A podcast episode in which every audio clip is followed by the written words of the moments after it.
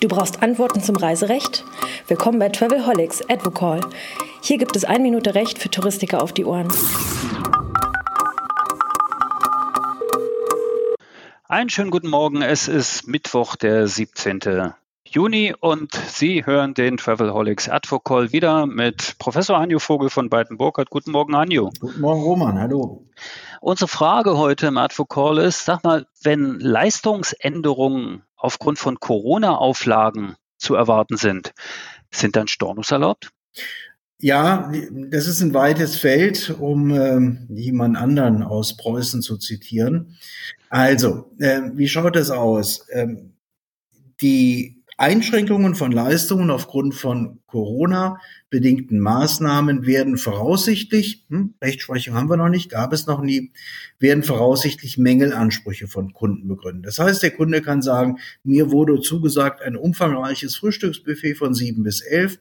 Ich habe jetzt fertig abgepackte Speisen, die ich in der Zeit von 7.30 Uhr bis 7.55 Uhr zu mir nehmen darf. Das ist weniger, das ist etwas anderes, als was mir versprochen wurde. Was bedeutet das jetzt für den Reiseveranstalter? Das sind alles nachträgliche Änderungen, nachdem der Vertrag abgeschlossen wurde, der Reisevertrag. Der Reiseveranstalter kann den Kunden hierüber informieren und der Kunde kann dann sagen, ich mache das mit, einverstanden oder er sagt gar nichts, dann gelten diese Änderungen als Inhalt des Vertrages. Konsequenz keine Mängelansprüche. Aber aufgepasst, der Kunde kann auch sagen, bei erheblichen Vertragsänderungen, ich möchte nicht mehr, ich trete von der Reise zurück. Und das wäre dann ein kostenfreies Storno.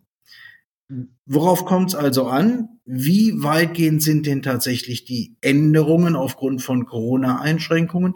Sind das erhebliche Vertragsänderungen? Ja, dann hat der Kunde eine Chance zurückzutreten. Sind sie nicht erheblich, also nicht so gravierend, dass das Wesen der Reise wegfällt, verändert wird, dann hat der Kunde einen Anspruch darauf, weniger zu bezahlen. Kurze Rückfrage.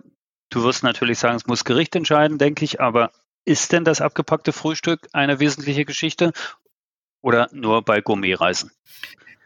Das Frühstück, ob das alleine schon eine wesentliche Geschichte ist, halte ich zum Beispiel selber für zweifelhaft, einfach weil wenn man mal überlegt, was würde es da für eine Minderung des Reisepreises geben, vielleicht zehn Prozent, vielleicht fünf Prozent, das wird nicht ausreichen. Und ich hoffe ein Stück weit auch auf Verständnis und Einsicht der Verbraucher, ähm, dass wenn sie in Urlaub fahren wollen in diesem Jahr und vielleicht dann auch im nächsten Jahr, wer weiß das schon, sie sich eben mit bestimmten Dingen arrangieren müssen, weil weltweit die Situation sich geändert hat. Es ist nicht mehr 2019, sondern es ist überall so, dass es tatsächlich nicht mehr so schön ist, wie es letztes Jahr war.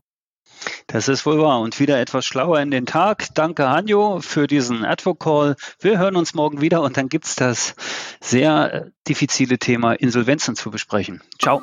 Ciao. Na, schlau gehört? Dann bis zur nächsten Episode von Travelholics, dem Podcast für Touristiker.